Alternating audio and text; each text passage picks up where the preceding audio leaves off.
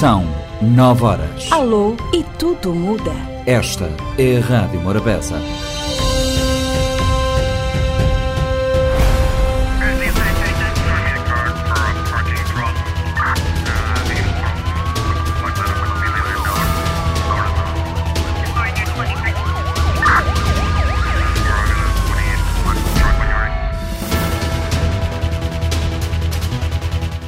As autoridades policiais detiveram dois homens residentes na Ilha do Fogo por suspeita de tráfico de droga de alto risco e armas. Em nota publicada este domingo, a Procuradoria-Geral da República refere que os dois suspeitos ficaram em prisão preventiva. De acordo com a mesma fonte, a Procuradoria da Comarca de São Felipe emitiu um mandado de buscas à residência dos dois suspeitos de 27 e 33 anos de idade, onde foi apreendida cocaína em quantidade não revelada, produtos de corte, munições, balanças de precisão e dinheiro. Ambos os detidos são cabo-verdianos naturais da Ilha de Santiago. Segundo a PGR, o processo continua em investigação. Na Bravo, o Tribunal de Comarca aplicou sexta-feira prisão preventiva a três indivíduos suspeitos de vários furtos a residências ocorridos nos últimos meses. De acordo com a Polícia Nacional, através de denúncias, as detenções foram feitas no cumprimento de um mandado de busca e apreensão nas residências dos suspeitos, onde foram apreendidos uma certa quantia em dinheiro, entre dólar e escudos, dois telemóveis, várias peças de vestuários, perfumes, entre outros objetos. Os indivíduos todos do sexo masculino, com idade compreendida entre os 19 e 20 anos, residentes em Nova Sintra, foram detidos na quinta-feira por uh, vários crimes de furto a residências ocorridos uh, nas localidades de Cruz Grande e Cruz das Almas, na cidade de Nova Sintra. Em Inglaterra, um homem enfrenta prisão perpétua depois de uh, declarar-se culpado de assassinar a sua mulher e descartar as partes do seu corpo num rio. Nicolás Madson, de 28 anos, está a ser julgado pelo assassinato de Ollie Bramley, de 26 anos. Os restos mortais foram encontrados uh, no rio, a 19 quilómetros da sua casa, em março do ano passado. Segundo o Links Online, o homem tinha anteriormente negado o homicídio da mulher que terá ocorrido entre 17 e 25 de março do ano passado, mas mudou drasticamente a sua declaração para culpado quando compareceu em tribunal na sexta-feira para uma audiência pré-julgamento. Madison conhece a sentença no dia 5 de abril.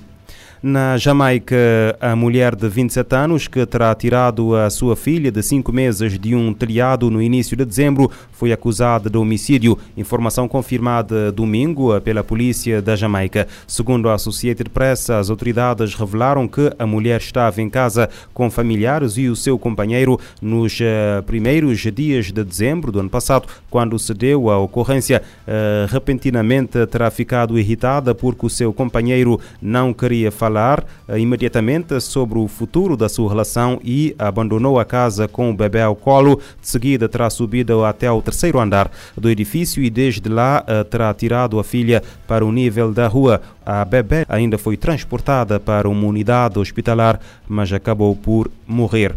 Em Espanha, o corpo de uma criança de oito meses que estava desaparecido com a mãe desde sexta-feira uh, foi encontrado na manhã deste domingo no bairro de Delícias. Sabe-se agora que a mãe foi detida. O alerta do desaparecimento tinha sido dado no sábado, indicando que uh, Tatiana Núñez, de 31 anos, e o filho uh, Juan, de oito meses, se encontravam em paradeiro incerto. De acordo com informações da sede da polícia de Aragão, o corpo do menino foi encontrado escondido atrás de uns bancos. Foi descoberto por um popular que, dando conta do sucedido, deu o alerta às autoridades. O corpo foi levado para o Instituto de Medicina Legal de Aragão para ser autopsiado e para se determinar a causa da sua morte. A ONU pede a responsabilização de todas as partes que cometeram violações no conflito israelo-palestiniano. O relatório do Alto Comissariado de Direitos Humanos ressalta que a impunidade não pode continuar. O documento pede a cooperação de ambas as partes com o Tribunal Penal Internacional e com a Corte Internacional de Justiça. Um relatório do Escritório da ONU para os Direitos Humanos, divulgado nesta sexta-feira, faz um apelo à responsabilização por graves violações das leis dos conflitos armados e dos direitos humanos cometidas por todas as partes em Gaza, na Cisjordânia, incluindo Jerusalém Oriental e em Israel. A apuração cobriria o período de 12 meses até 31 de outubro de 2023. O alto comissário da ONU para os Direitos Humanos, Volker Turk, afirmou que a impunidade arraigada relatada pelo escritório há décadas não pode continuar. Segundo ele, deve haver responsabilização de todos os lados pelas violações vistas ao longo de 56 anos de ocupação e dos 16 anos de bloqueio de Gaza, que se estendem até hoje. Turk ressaltou que a justiça é um pré-requisito para encerrar ciclos de violência e para que palestinos e israelenses possam dar passos significativos em direção à paz.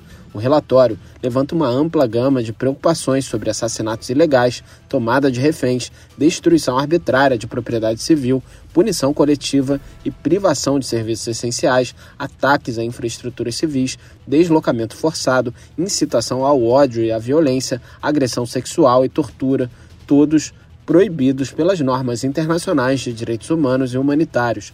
O texto acrescenta que mais investigações são necessárias para estabelecer toda a extensão dos crimes cometidos e que todos os responsáveis por violações devem ser responsabilizados em julgamentos justos. Da ONU News em Nova York, Felipe de Carvalho. O relatório indica que o bloqueio e o cerco impostos a Gaza equivalem a punições coletivas e podem significar o uso da fome como método de guerra.